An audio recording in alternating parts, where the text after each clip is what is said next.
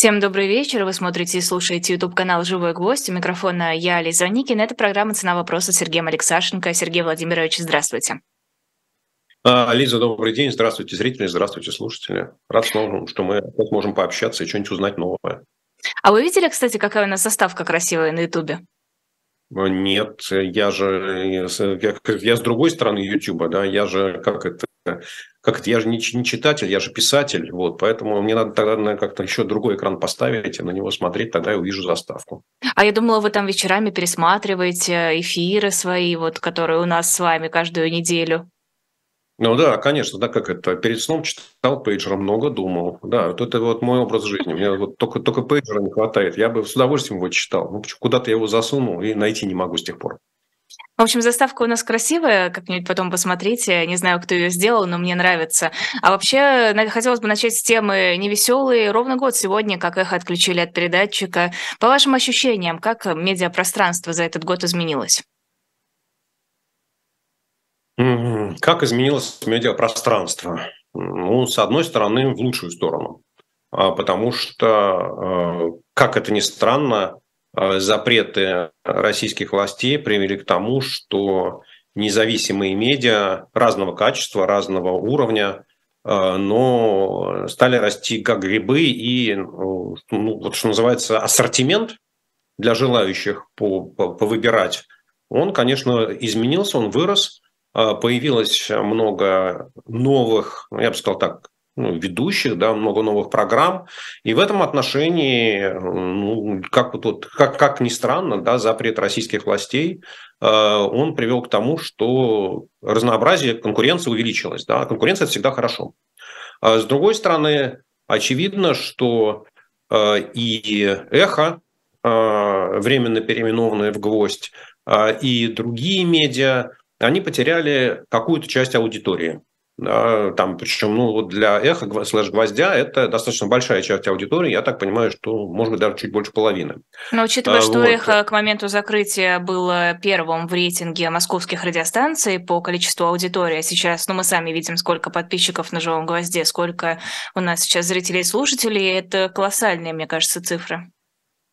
Ну, я, Лиз, я не могу сказать, да, у меня нет такой статистики, просто я смотрю, там, если, ну, если по числу подписчиков, я так помню, что у Эхо было там за 2 миллиона, а сейчас э, там чуть меньше миллиона, да. Ну, то есть вот э, значительная часть, давайте говорить так, да, но много. А, и, э, ну, собственно говоря, можно... У меня есть большое подозрение, что вот те медиа, которые работают как независимые, которые дают объективную информацию, которые э, не прославляют Кремль на каждом шагу просто за, э, по поводу и без повода. Вот. Ну, в общем, они, конечно, работают на одну и ту же аудиторию, и поэтому разнообразие медиаресурсов, о чем я говорил чуть выше, это не означает, что у нас у всех вот аудиторию нужно просуммировать, и тогда получится, что нас очень много. Вот, поэтому э, и, соответственно, раз уменьшилась возможность, э, уменьшилось количество зрителей, слушателей, уменьшилась аудитория, то это означает, что голос правды, голос независимых СМИ, э, он в России ослаб. А поэтому вот такой вот парадоксальный, ну, что называется, двойной эффект. Да, а, Тяжелый был, конечно, тогда период. Я думаю, у всех, э, кто так или иначе был связан со СМИ, то, что сейчас происходит в журналистике, можно ли назвать цензурой, вот именно в классическом понимании цензуры, если не говорить о моральной стороне дела, а по фактам? А, то, что в России, да, конечно. А, то, что в России давно уже Э, действует жесточайшая цензура, это, ну, мне кажется, что даже обсуждать несерьезно. И э, цензура началась не 24 февраля э, прошлого года, она началась гораздо раньше, да, когда людей и организации стали называть иностранными агентами, когда их стали называть нежелательными организациями, когда появились уголовные дела за, по экстрем, за экстремизм, э, ну и так далее, и так далее, и так далее, когда э, в эфире просто за упоминание какого-то политика можно было слопотать предупреждение. То есть на самом деле эта цензура, она ну, я бы сказал так, что года с 12 постепенно, пошагово, понем... сначала понемножечку, сначала по чуть-чуть, потом все интенсивнее. Но, конечно, когда э, вот были введены законы военной цензуры, ну, тут уж э, вообще, я не знаю, мне кажется, что даже э, в Советском Союзе в общем, как-то уровень цензуры не был таким жестким. Я просто помню, как на, э, во время обучения на журфаке преподавательница доказывала нам, что цензуры в России нет, потому что не нужно предварительно утверждать материалы, не нужно их потом согласовывать, а сами материалы никто не правит из каких-то вот органов цензуры, так что нет, в России такого нет. Но это же вопрос определений. Это же, ну, в общем, конечно, вот такой системы предварительной цензуры, которая была в Советском Союзе, когда любую письменную публикацию нужно было одобрить в главлите, э, для того, чтобы выступить э, перед аудиторией, нужно было тезисы утвердить, ну, как минимум, в обществе знания, не говоря уже там про портком какой-нибудь. Вот, конечно, такого сейчас нету, э, и в этом отношении ну, наверное, еще все-таки возможно встречаться с людьми, э, возможно проводить э, такие встречи, на которых ну, говорить о, о чем хочется, да, и никакого разрешения не спрашивать, хотя не всем, далеко не всем, да, и далеко не везде. Вот, но с другой стороны, э, ведь если в Советском Союзе ты что-то такое напечатал, что цензуре не нравилось, каким-то образом ты проскочил, ну, хорошо, тебя могли там от, отлучить от того, что ты что-то еще опубликовал в следующие несколько там месяцев, лет, но в тюрьму за это не сажали. Да, то есть вот э, страх, страх, как ужасная составляющая. За слова? За, за слова. слова не сажали, Лиза. Нет, ну Союзе. подождите. Лиза, Лиза, смотрите, давайте так. Были случаи да, э, диссидентов, которых сажали за слова. Этот период закончился, ну, наверное, все-таки в начале, в конце 70-х, на самом начале 80-х. Э, вот, и количество таких э, дел было минимальное, и уголовные статьи за слова вот что тебя могут посадить. Знаете, это же на самом деле как 58-я статья антисоветская агитация. Да, то есть как распространение фейков и прочие статьи, э, там, это невыполнение требований к, к иностранному агенту. Э, вот это же, это же э, статья, посадить, тебя могут посадить за то, что ты сказал. Да, причем даже вот э, не, там не, э, как сказать, не без обсуждения, да, потому что ты сказал не то, что сказала Министерство обороны да, ты сказал что-то другое, сославшись на источник, сославшись на фотографии. Вот такое, такого, такого уголовного наказания в Советском Союзе не было. Давайте поговорим о материале, который бы точно не прошел никакую цензуру, если бы спрашивал разрешение. Проект опубликовал большое расследование про Путина и Кабаеву. И помимо всего прочего, что там есть, вот этих всех золотых комнат, роскошных дворцов, меня зацепила вот одна ветка. Это кошелек Путина, который находится на Кипре. Ну, кошелек, понятное дело, в кавычках. Это не материальное какое-то, а, не материальный объект. Мне не очень понятно, а зачем Путину, в принципе, деньги? Часто ведь говорят о том, что Путин может получить все, что захочет, и ему никакие а, бумажки, никакие цифры на счете не нужны.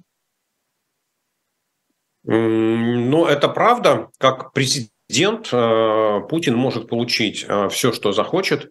И обратите внимание, что в замечательном расследовании проекта речь идет не о государственных как сказать, э, особняках, не о государственных дачах, не о даче Путина, не там, не знаю, как это назвать, резиденции Путина в Новоогарево, не о Бочаровом ручье в Сочи, который тоже является государственной, э, как сказать, резиденцией. Речь идет о тех частных активах, да, люди, активах, принадлежащих частным людям и компаниям, которые близки к Владимиру Путину, а точнее говоря, вот по, как сказать, по сообщениям СМИ, независимых СМИ, да, являются членами семьи Владимира Путина. Да, поэтому вот одно дело, что он, Путин может себе как президент, вот как президент он может построить себе железную дорогу, которую мы видели. Как президент он может себе построить бронепоезд, на котором он будет ездить. Да, вот это он делает как президент, и, собственно говоря, э, мы это тоже увидели. Да, и это, что называется, ну да, причем бронепоезд, видимо, строит все-таки даже тоже не, не за бюджетные деньги, а за деньги э, российских железных дорог, стоимость этого бронепоезда раскладывается таким тонким слоем на все билеты, на все услуги железных дорог, то есть те, кто ездит на поездах, а, даже те, те, кто не ездит на поездах, потому что так или иначе а, все покупают товары, которые в той или иной стадии производства перевозились по железной дороге. То, соответственно, все мы оплачиваем вместе бронепоезд Путина. Вот она вот, причастность поэтому... к великому. Да, да, да, да, мы тоже делаем свой вклад э, в продвижение Путина по рельсам. Э, вот, а, соответственно, а здесь речь идет о том, что Путину э, нужны деньги для того, чтобы близкие ему люди получили в собственность ну, такие достаточно дорогостоящие активы. И поэтому ну, как, в этом отношении, сейчас, сейчас, сейчас, да, в этом отношении Путин поступает, как сказать, по понятиям. То есть он не путает свое и общественное. Да? То есть вот семейное это здесь, а государственное, как президентское, это здесь. И обратите внимание, что даже вот эта вот дача э, Кабаевой на Валдае, она построена не на территории государственной резиденции, она построена рядышком. Да, поэтому, ну вот как по понятиям, все, все вот по понятиям. Да, что бюджетное, то бюджетное, а что личное, то за счет взносов друзей, ну или в крайнем случае за счет тех, за счет тех людей, которые, кто пьет водку Путинка. Ну вот да, взносов друзей. Я просто... Мне всегда казалось, что нет никакой проблемы, чтобы Путин подошел к какому-нибудь олигарху и сказал, слушай, ну, по-братски, вот ты мне можешь там дачку построить для бабенки моей, чтобы она там жила себе спокойно с детьми? Разве кто-то откажет Путину? Зачем ему заводить какой-то счет и уж тем более связывать себя с водкой Путинка? Лиз, ну а почему или-или? когда можно uh-huh. и и. Ведь в том самом э, расследовании проекта там же рассказано, как замечательно Тимченко, сколько там, 60 миллионов долларов просто Путину вот, перебросил. Видимо, вот то же самое. Путин сказал, что надо. Или даже не Путин, а какой-то его адъютант, ординарец сказал, что там Геннадий, как его там, не помню по отчеству, надо бросить э, там 60. Ну, вот раз, быстренько закрутили, сделали сделку с акциями национальной медиагруппы. И 60 миллионов долларов из рук Тимченко перешли на счет компании, которая, а, на которую записаны активы, которыми распоряжается лично Путин и члены его семьи. Нет, нет, ну как, и то, и другое, да. Опять-таки, ну ведь э, э эти же люди, которые Путину из ближнего окружения и то, что называется члены кооператива «Озеро», а, им же тоже в какой-то момент э, ну, это надоедает. Ну сколько ж можно, Вова, побирается и побирается. Давайте мы какую-нибудь схему придумаем, ну, чтобы хотя бы вот не, не из активов, да, то ведь вот, как сказать, Путин сказал, что 60 нужно перечислить Мих, Михаилу Ивановичу. Да, так вот нужно просто немедленно, срочно где-то из кармана достать, что-то продать, да, и вот из, со своих счетов перечислить. А давайте мы создадим поток. Да, и вот я считаю, что с водкой Путинка, ну, просто гениальное изобретение. Просто гениальное изобретение, да, не придерешься. Все, что называется, вот чисто никакой коррупции. Да. А что еще привлекло ваше внимание в этом расследовании? Меня больше всего поразило абсолютное безвкусие, царящее во всех этих дворцах. Настолько все выглядит пафосно и в то же время некрасиво, особенно вот эта золотая комната фотографии, которая показал проект, что вызывает ужас. А, а, это, я бы сказал, вот я хотел про то же самое говорить, только я бы сказал, что это не безвкусие, а это уровень вкуса. Да, это вот тот вкус, да, который присущ Владимиру Путину. А вот это отражает его сущность. Это отражает уровень его культуры. Это отражает уровень его там, воспитания, да, это уровень его знаний. Вот что он вообще знает о мировой культуре.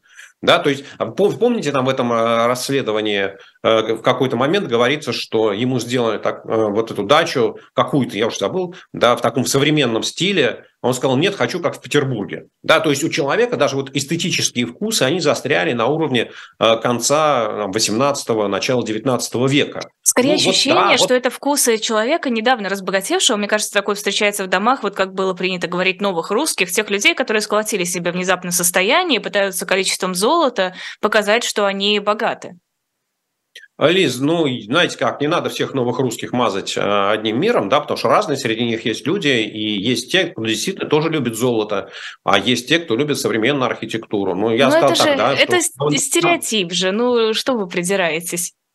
Э, ну, Лиз, меня, вы знаете, честно говоря, там вот какие особняки, как себя отделывают дачи, олигархи, бизнесмены, да, даже депутаты государственные, ну, меня вот, честно говоря, не сильно волнует да, потому что, ну, с ними жизнь меня сейчас не сталкивает, вот, а от того, что творится в голове э, российского президента, как у него устроено мировосприятие, как он смотрит на мир, да, какого уровня его там, культурное развитие, вот это очень важно. Да? И поэтому, скажем, вот это, это, этот вкус, который прет изо всех щелей, да, причем мы же видели, да, что принципиально э, его особняк, ну, особняк неправильное слово, дворец в Геленджике от дворца э, на Валдае, ну, мало чем отличается. Это чтобы везде чувствовать себя как дома.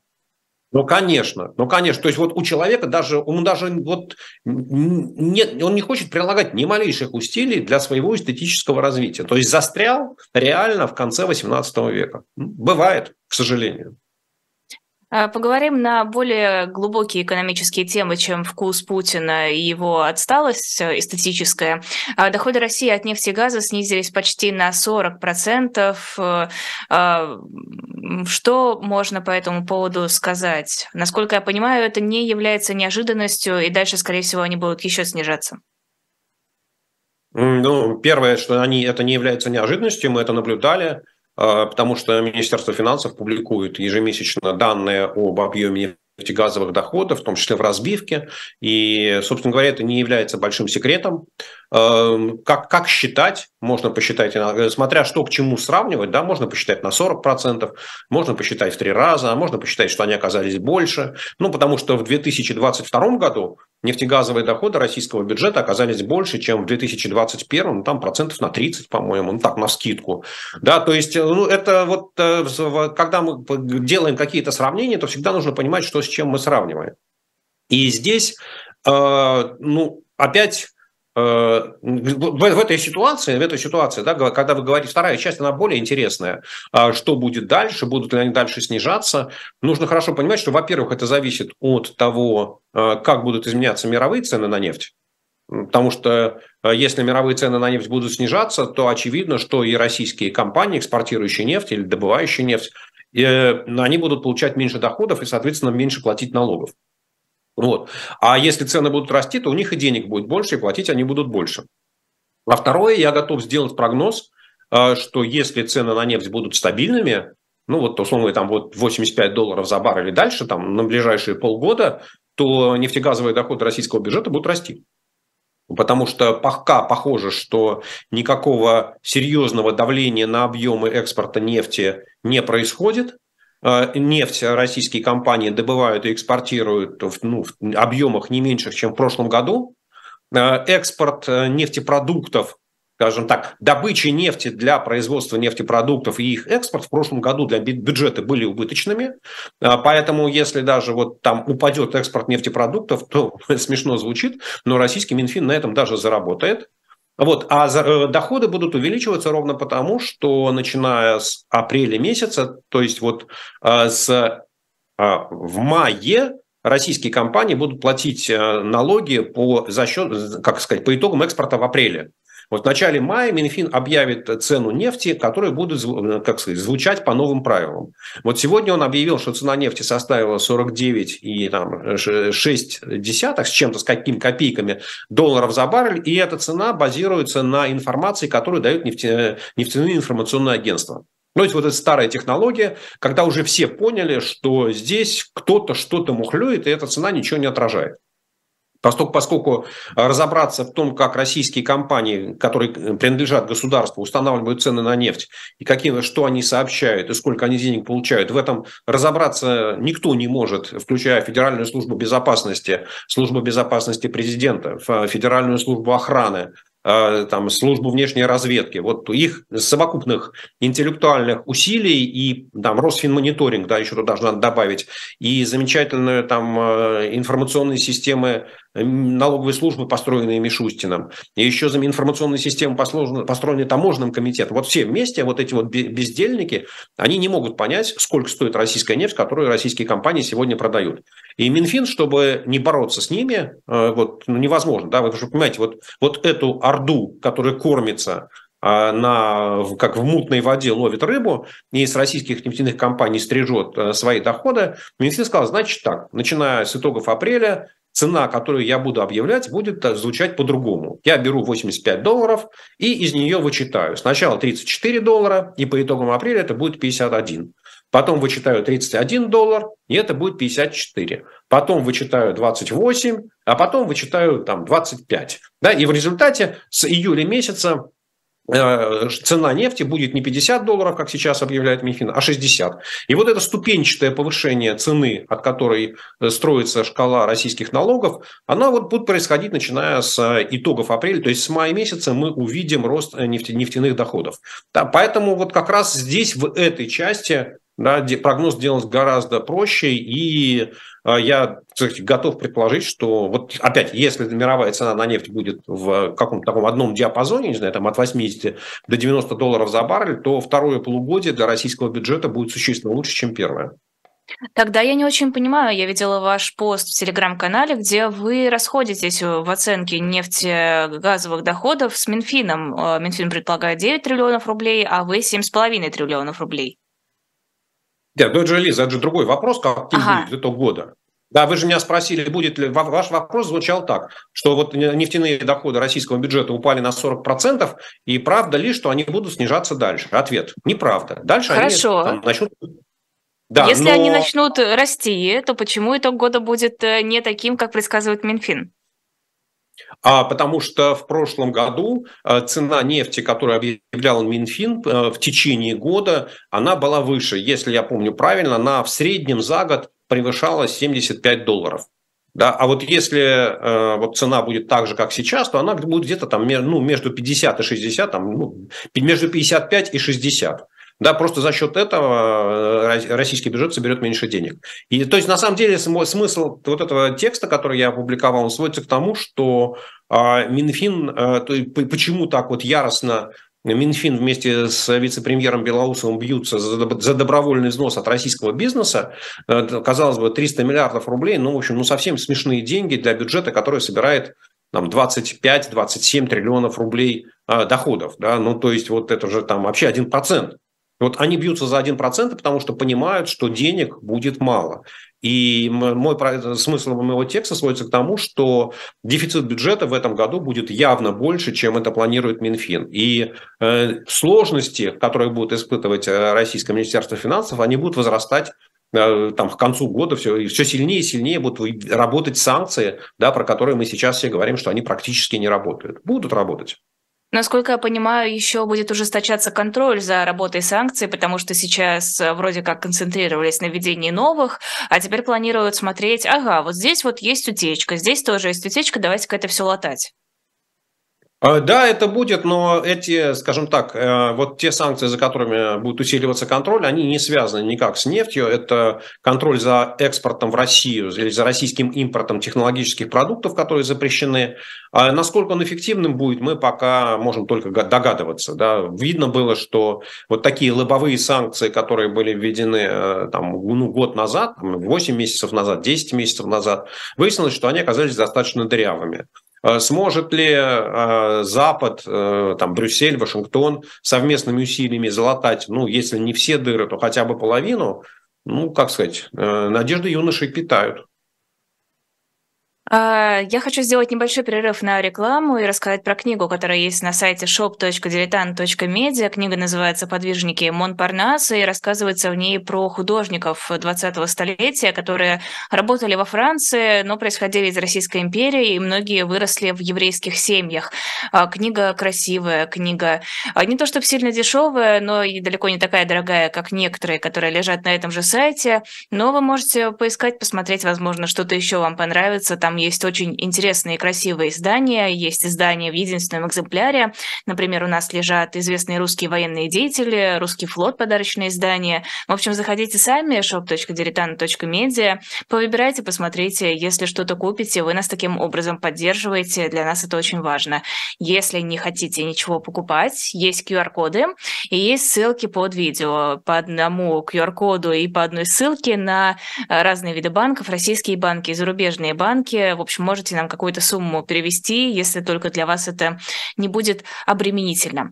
Продолжаем программу «Цена вопроса» с Сергеем Алексашенко. Сергей Владимирович, продолжая вот копаться в вашем телеграм-канале, я наткнулась на пост, разбирающий мирный план Китая. Все его критикуют, а вы к нему отнеслись довольно положительно, насколько я поняла ваш текст. Почему? Можете объяснить? Ну, Лиз, мне кажется, на тему уже очень достаточно много сказано было. Я, чтобы не пересказывать уже вообще все, э, назвал бы два пункта. Первое – это то, что, то, что важно, э, это то, что Китай э, готов играть роль глобального международного игрока. Да, то есть до настоящего времени Китай старался держаться в стране от глобальных международных дел, и наоборот, все призывы из Вашингтона, из Брюсселя – что давайте вовлекайтесь в международные обсуждения, давайте становитесь там, ответственным участником а, мирового сообщества. Китай говорил, нет, нет, нет, мы не хотим никому навязывать нашу волю, мы вот у себя будем разбираться, и там все, что у вас там происходит, у, у бледнолицых, а, у длинноносых обезьян, нас не сильно интересует. Это ваши проблемы, мы в них не лезем. Самое главное, чтобы вы не лезли к нам. Да, и здесь, а, когда Китай говорит, что он готов э, э, выступить инициатором мирного плана, это означает, что Китай готов действительно стать вот игроком. Ну, то есть, вот если просто предположить, да, гипотетически, что тем или иным образом китайский план трансформируется в окончание войны и в мирное соглашение между Россией и Украиной, то это означает, что Китай добился выдающегося дипломатического успеха. Да? Ну, то есть вот просто Китай говорит, что и мы хотим, этого, мы хотим это сделать. Сейчас не обсуждаю даже, удастся или не удастся. Просто важен сам принцип. Китай меняет принципы своей внешней политики. И второе, Сейчас да, второй, второй тезис, мне кажется, очень важный. А как настоящий посредник, как настоящий посредник и настоящий дипломат, причем дипломат такой восточный, китайский, да, которого э, не принято в лоб говорить «да», «нет». То есть, когда вы общаетесь с китайцем, э, услышать от него «нет» практически невозможно. Но он будет вам говорить «да» таким образом, что вы должны догадаться, да, что это означает «нет». Поэтому это высшая степень дипломатического искусства написать э, текст, который внешне должен устраивать обе стороны. Да, то есть вот э, Китай, э, выступая в роли посредника, он э, неявно говорит, окей, мы нейтральные, мы не, на чьи, мы не за красных, не за белых, не за зеленых, и мы хотим вот сделать сделку, да, исходя из того, что мы понимаем проблемы каждой страны, и мы предлагаем решение, которое должно быть, как сказать, вот, должно устраивать всех должно устраивать обоих. Да? И, соответственно, дальше Китай, в моем понимании, выдвигает ту последовательность шагов, э, которая, ну, на мой взгляд, она действительно выглядит э, привлекательно. Все начинается с признания э, международного права, принципов ООН, международных границ. Дальше идет там вывод войск, гарантии безопасности, отмена санкций, ну и так далее, и так далее. Да? То есть в этом отношении опять э, сказать, что это, это же не текст мирного договора. Да, и не, не надо к нему относиться вот как к тексту, как, вот, который сейчас прямо немедленно там, Путин и Зеленский или уполномоченные милиции должны подписать, и на этом все закончится. Нет, это платформа. Да, это платформа и вот такие тезисы, да, скажем, там, после чего дипломаты могут, если захотят, нам будут долго-долго-долго-долго их обсуждать вместе с военными. Да, и в какой-то мере это может трансформироваться в документ, который устроит и Россию, и Украину. Да? А, может, а может так и не случиться, да? потому что как это, согласие есть продукт непротивления двух сторон. Если одна сторона сопротивляется, то, естественно, там даже самый хороший мирный план в исполнении Китая, Швейцарии, Антарктиды, пингвинов, он, в общем, тоже не будет работать. Поэтому мне кажется, что этот план, он, ну, его точно нельзя назвать не пророссийским, его точно нельзя назвать проукраинским, да, но вот как платформа, да, как платформа, мне кажется, что он достаточно вменяемый и аккуратный.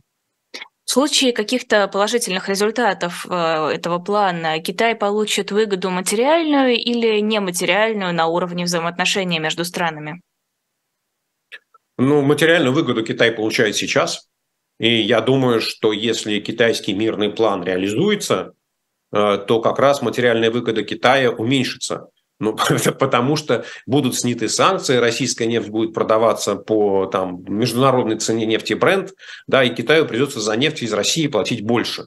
Поэтому как раз я думаю, что вот материальная выгода у Китая исчезнет. У него, безусловно, э, вырастет международный авторитет, особенно вот в том, что называется там третий мир, да, это в странах Азии, Африки, Латинской Америки, то есть все поймут, что а, он может сделать то, чего не может сделать никто другой да, в каких-то ситуациях.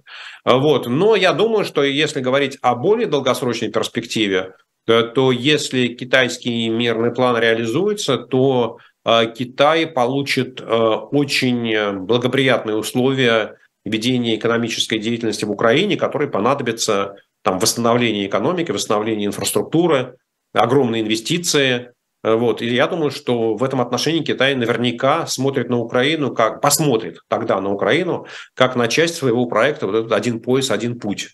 Вот. Э, получит ли Китай какую-то материальную выгоду от России, захочет ли там он просить у Путина какой-то инвестиционный проект, но это дело 20 лет уже с Путиным продолжается. И никаких серьезных инвестиционных проектов России с Китаем сделать не удалось, совместных таких, да, реальных. Вот, поэтому я думаю, что со стороны России там, Китай будет счастлив, если Россия будет э, послабее, если Россия будет продолжать поставлять сырье в Китай. Это будет для него достаточно. Дальновидно, дальновидно. А, вернемся в Россию. А, Федеральное казначейство занимается проверкой расходов Минобороны на военную операцию в Украине. Об этом сказал глава ведомства. Я не очень понимаю, что подразумевается под проверкой расходов. Мне казалось, что сейчас расходы, которые получает Минобороны, это приоритет. Что тут еще проверять? А, Лиз, смотрите, вот когда говорят о расходах, то есть несколько как бы ступенек. Вот сначала там, президент принимает решение, отправить там 100 миллиардов, там, призвать 320 тысяч человек на военную службу и каждому заплатить минимум 195 тысяч рублей в месяц. Каждому раненому 5 миллионов, каждому погибшему, семье погибшего 12,5 миллионов. Ну вот, чтобы дальше не ходить. Да? И, соответственно, ежемесячно Министерство обороны представляет Министерство финансов супер, супер, супер, супер, супер секретную справку, а, по которой говорит, что смотрите, мы призвали 318 тысяч, соответственно, за прошлый месяц, когда они все были, вот такой расклад по должностям, по окладам, все вместе, это стоит столько-то рублей. Пожалуйста, переведите на наш счет. И, соответственно, вот федеральное казначейство, которое, э, руководитель которого Роман Артюхин, э, будет проверять что-то там. Он говорит, окей, там кто-то, он подписывает бумажку, э, платежное поручение, и со счетов Министерства финансов в Центральном банке на счета Министерства обороны уходят деньги. После этого Министерство обороны должно эти деньги отправить в воинские части, да, вот, которые, где реально приписаны эти военнослужащие. А, соответственно, но тут мы слышим э, злые языки э, на просторах интернета, размещают всякие непристойные видео о том, что денег им не платят, что никаких 195 тысяч никто не ну, многие там, не получают. И, видимо, э, ну, мы, мы получаем какие-то такие случайные да, сообщения. Похоже, что это явление носит гораздо более массовый характер, чем, не знаю, там, условно, десяток или два десятка сообщений, которые мы можем найти. Вот. И э, в этой связи наверняка там и Путин, и, ну, Путин возбудился, ему об этом рассказали, соответственно, он сказал Мишусину, ну-ка разберись, что там такое, и, соответственно, сейчас казначейство будет проверять, на каких этапах, где застряли деньги. То ли Министерство обороны вместо того, чтобы отправить деньги в воинские части, разместило их в знакомом банчке, банчок заплатил депозиты каким-то хитрым образом, которые попали генералам или полковникам или лейтенантам. И вот то ли деньги пришли в воинские части, а дальше командиры воинских частей разместили деньги в банках и, что называется, прокручивают их там, получают доход, а солдатам находят, а, знаете, там вот нам типа, как это называется, трудовой как же бюллетень, нет, как же, вот есть бумажка, табель, вот, вот, вот, табель, табель, табель отработанных часов, сколько там кто отбыл, документы, расписку не сдали, ну, типа, вот мы деньги-то получили, а вот документы не оформили, да, и поэтому не можем заплатить э, военнослужащим э, зарплаты. Вот я так понимаю, что сейчас речь идет об этом, э, то есть попытаться понять, насколько масса, ну, то есть то, что Мишустин поручил сделать, это, ну, дальше, это я вот, что называется, прошел простую цепочку по, там, выплате денежного удовольствия, да, то есть то, что платится непосредственно солдат, воюющим. Вот. А дальше там по каждой линии надо проверять, а что там идет с закупкой э, горюче-смазочных материалов, а что идет с оплатой оборонного заказа, а что идет с авансированием оборонного заказа. Ну, то есть вот похоже, что российская бюрократическая машина, вот она эти деньги не все доводит э, туда, куда Путину бы хотелось, что на самом деле хорошо. Знаете, вот это тот случай, как, когда можно порадоваться, что коррупция в российской системе непобедима. Да, что вот если деньги не доходят э, туда, куда Путин их направляет в этом случае, то, в общем, на самом деле от этого становится только лучше. Мы видим крайне мало каких-то уголовных дел против э, людей, обвиняемых в коррупции. Я имею в виду из каких-то крупных государственных чиновников. А если здесь действительно сейчас э, в ситуации войны с Украиной найдут э, случаи коррупции, стоит ли ждать, что эти люди пойдут под суд?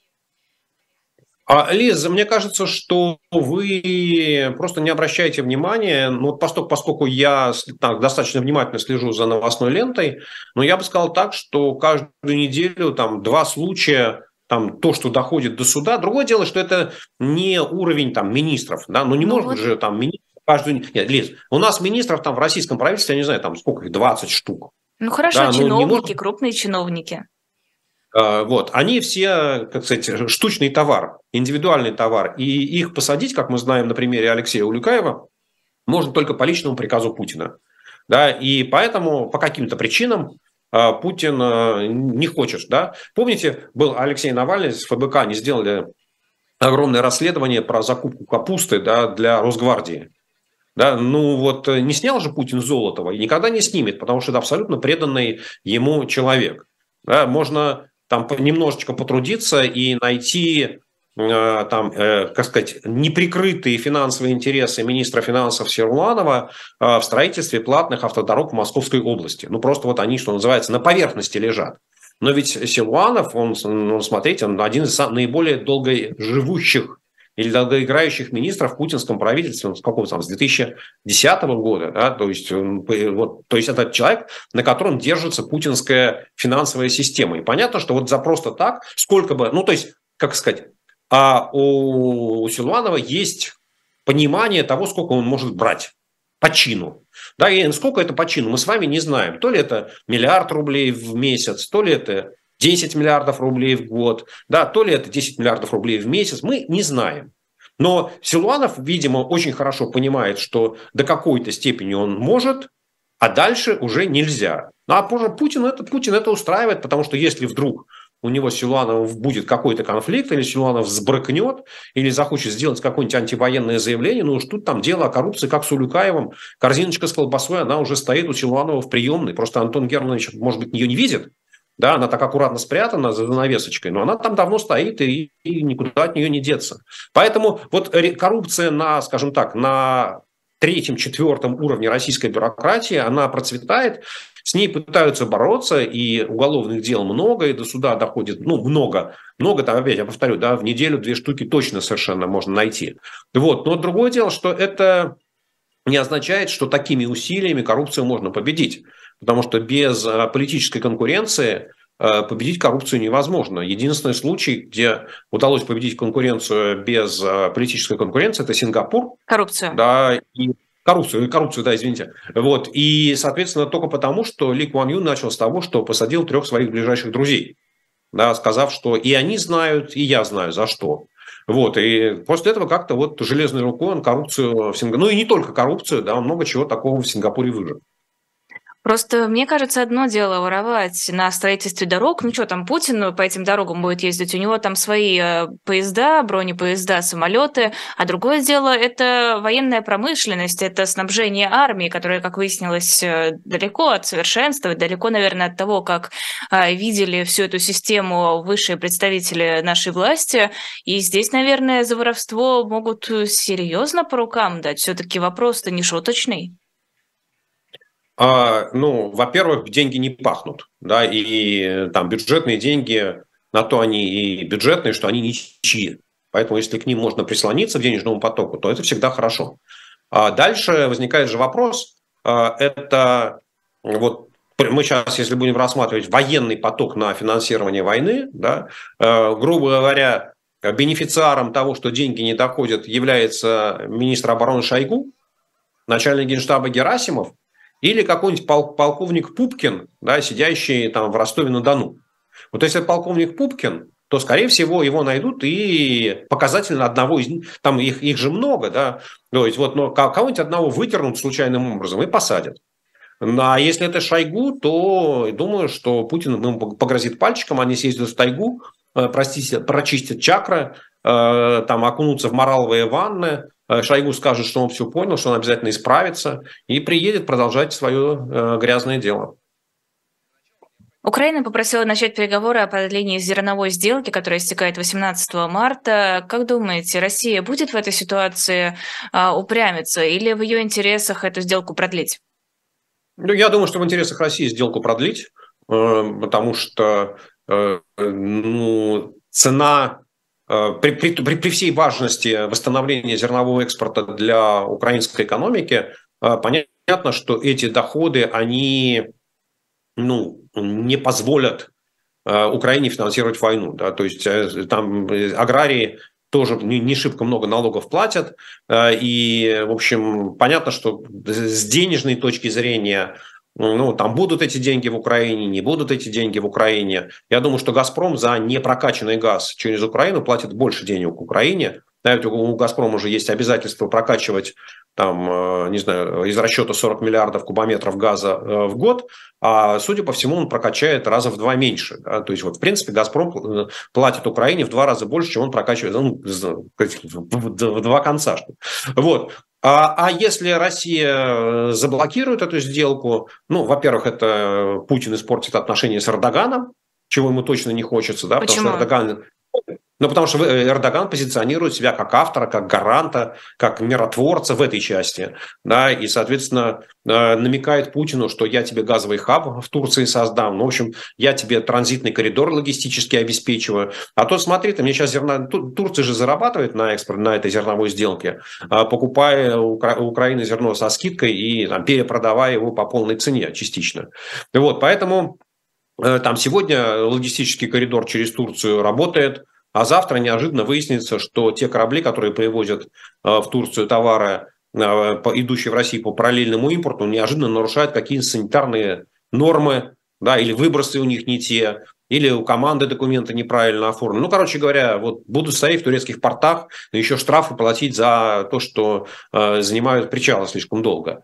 Вот, поэтому, конечно, я думаю, что э, Россия немножечко, как это, покочевряжется, да, попытается что-то отжать в свою пользу, но в конечном итоге согласится и, как сказать, поддержит принцип, что вот мы же защищаем интересы беднейших стран, только давайте следить за тем, чтобы украинское зерно шло в бедные страны, а не в те богатые, которые и так живут хорошо. Ну, вот на такой риторике все и остановится.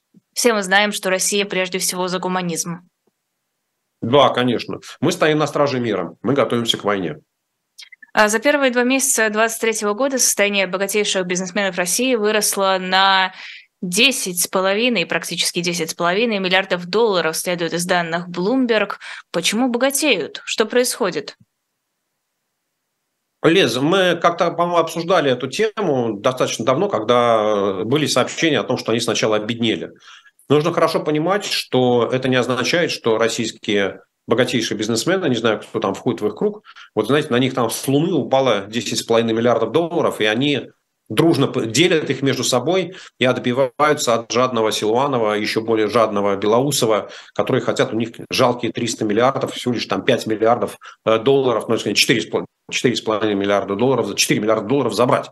Но, в принципе, да, как если посмотреть, что а, вот российские олигархи заработали 10,5, а Белоусов хочет у них забрать 300 миллиардов, то есть 4 миллиарда, ну, в общем, ставка налога такая приличная, да, вот. Но нужно понимать, что это, конечно, никакие не деньги на счетах, никакие не прибыли, это переоценка тех акций, которыми они владеют. Да, то есть, условно говоря, там акции, не знаю, там э, Норильского никеля, э, Магнитогорского металлургического комбината, э, Сургутнефтегаза, не знаю, кто у нас еще там есть, э, не знаю, какой-нибудь там, да, даже не знаю, ну, в общем, какой-нибудь уголь, что-нибудь в угле там есть, да, то, что СУЭК называлось раньше, СУЭК, наверное, так и называется, да, то, что они раньше, условно стоили 100 единиц, а сейчас они стоят 110 единиц. И теоретически это вот, что называется, да, действительно, богатство людей, владеющих этими акциями, выросло. А, но поскольку, поскольку никто из них не думает и не собирается эти акции продавать, потому что если он продаст акции, то он потеряет контроль над этой компанией, то, в общем, сколько они стоят, ну, наверное, сегодня это не очень важно. Ну, хорошо, ну, выросла их цена на 10 миллиардов долларов. Ну, выросла. Завтра вырастет еще на 10. А послезавтра Путин э, что-то такое отчебучит, да, и упадет эта оценка акций там, на 20. Да, но при этом вот с точки зрения там, и российской экономики, и экономики каждого отдельного предприятия, каждой отдельной компании, да, и в личном благосостоянии каждого из этих людей ничего не произойдет. Там у них сколько было денег, столько и останется. То есть э, фактически это никак не влияет, а мы можем вообще понять, э, как меняется благосостояние бизнесменов российских. Я не говорю про акции, я говорю про, наверное, получение какой-то прибыли на протяжении последнего года или такие данные не получить.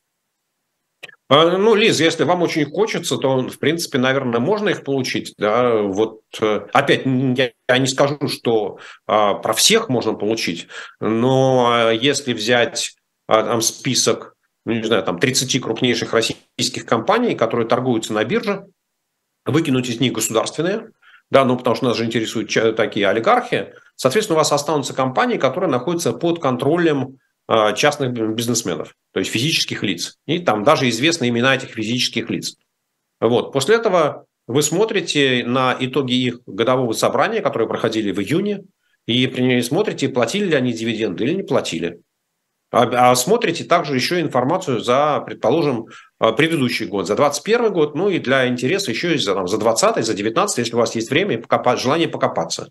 И вы смотрите, что вот условно говоря, компания X Э, в 2019 году заплатила дивидендов на 20 рублей, в 2020 году заплатила на 25, в 2021 году заплатила на 35, а в 2022 заплатила на 50.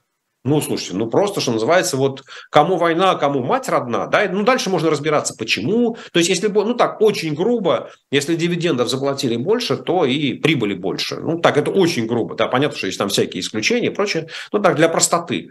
Но вот если взять их там всех вместе, да, то такой подход, наверное, будет оправдан. Вот, и, соответственно, вы увидите, да, там э, разбогатели они, стало у них больше денег или стало у них меньше денег. Какие схемы?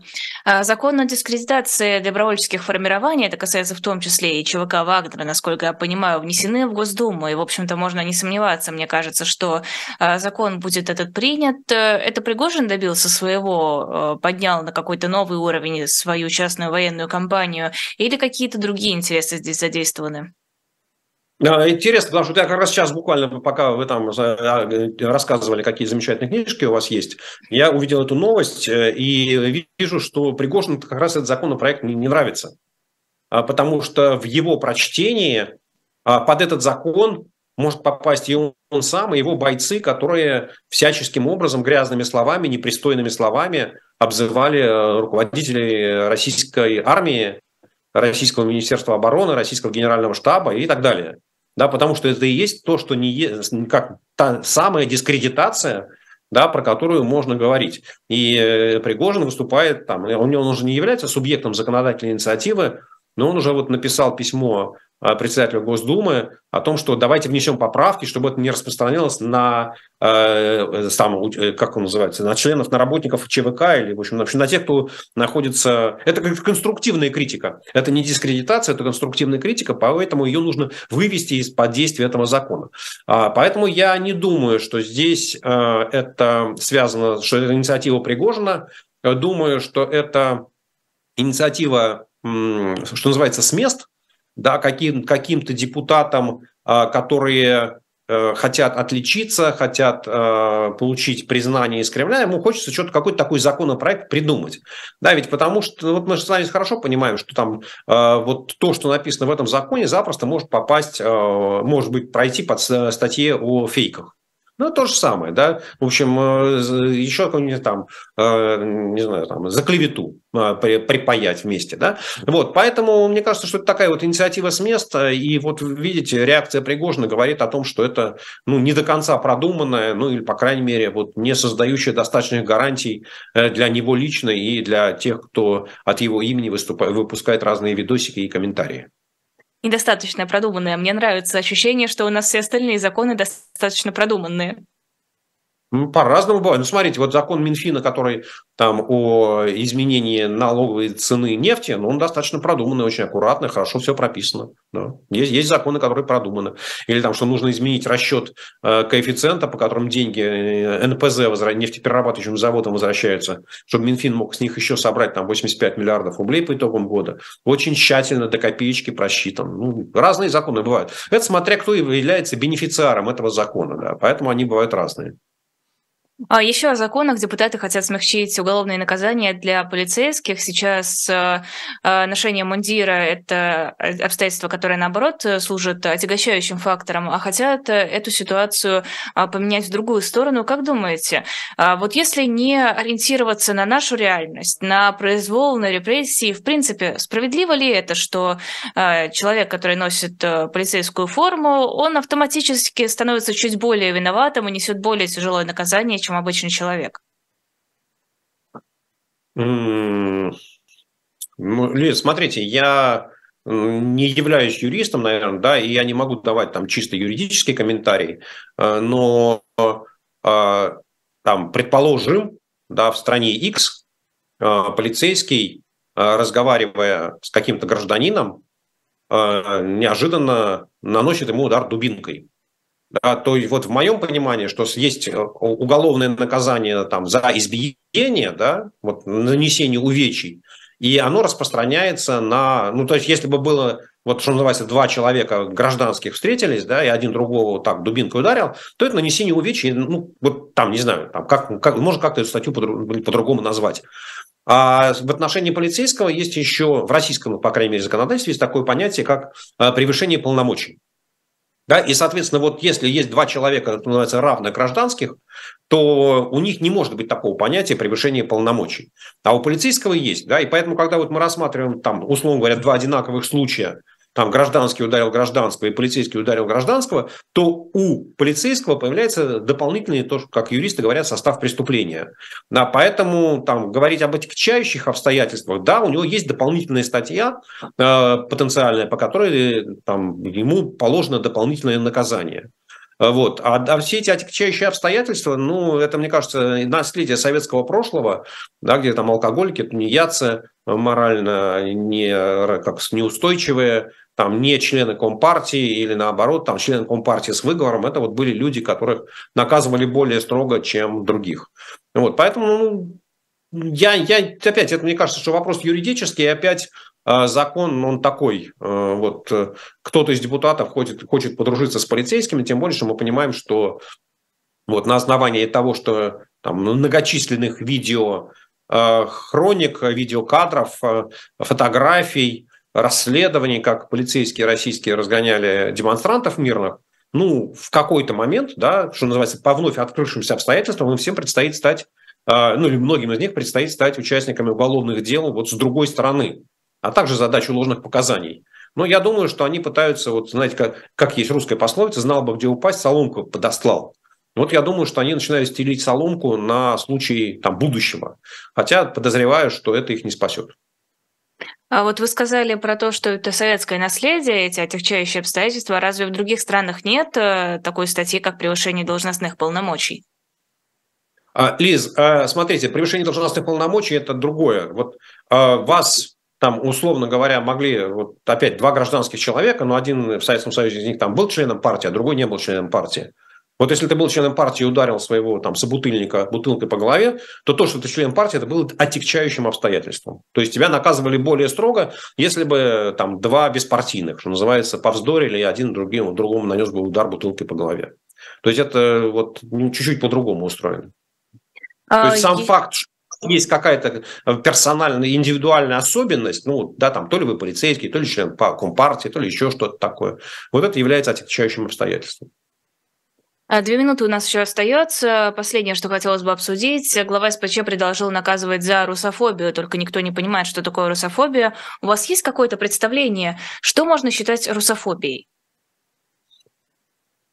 Ой, у нас же есть, как это, я уже забыл, там, про, про верующих. Чего у Оскорбление чувств верующих. Вот, ну, это примерно то же самое. Вот, ну, оскор, оскор, оскорбление, оскорбление чувств тех, кто чувствует себя этническим русским. Да, вот, вот причем таким русаком под русаком. Да, а, то есть это не будет там, касаться, что... например, э, представителя там, Дагестана, Чечни? Почему? Если он принесет справку, что он этнический русский, ну, послушайте, главное же было, был, был бы человек, а статья найдется. Но опять, мне кажется, что это вот э, абсолютно такая конъюнктурная ситуация, да, что депутаты. Ведь Фадеев же он не сам эту статью придумал, да, он просто предложил закон такой разработать, а с инициативой кто-то другой выступил.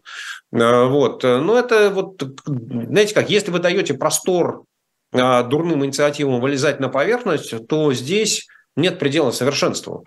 И вот если там, сейчас вдруг взять и сказать, там, там, не знаю, там, Государственная Дума Российской Федерации выступает с обращением к российским гражданам, говорит, уважаемые граждане, мы готовы рассмотреть все ваши законодательные инициативы. Вы даже не представляете, сколько законов повалит. Да? Но вот просто фантазии людей э, нет предела. Знаете, можете сейчас, чтобы на какой-нибудь на хорошей ноте, на веселой закончить. Угу. Когда я а, в начале 90-го года пришел работать в Совет Министров СССР, а, вот, мне там как э, самому такому низко э, иерархическому работнику получили, среди прочего, отвечать на письма трудящихся. И один из трудящихся написал такое огромное письмо на пяти страницах, а, который говорит, что я знаю рецепт спасения советской экономики. В общем, я прочитал эти пять страниц, и весь рецепт сводился к тому, что давайте делать спички, которые зажигаются с двух сторон. Ну, тогда мы просто будем меньше, тогда мы столько древесины спасем, написал он, и привел какие-то расчеты. Вот, поэтому, когда, когда речь идет о законодательных инициативах в исполнении креативных людей, то можно, ну, а, а дальше да, все как упирается там, в их моральные ограничения, в их культурный уровень, там, в их развитие, степень интеллектуального развития и так далее. Поэтому ничего удивительного здесь нет, я бы сказал так, что и не такие бывали, да. В общем, как сказать, знаете, ну, например, там на Аляске есть закон, что нельзя с лосем заходить в бар. Да, ну вот нельзя и все, да, потому что если вы напоите лося в баре, то он вам весь бар разнесет. Поэтому вот лося, пожалуйста, поставьте э, у входа в бар. Припаркуйте, пожалуйста. Спасибо огромное, особенно за позитивное окончание. Это был Сергей Алексашенко в программе «Цена вопросов». Встретимся с вами через неделю. Напоминаю, что у нас Лиза Лузерсон с пятницы.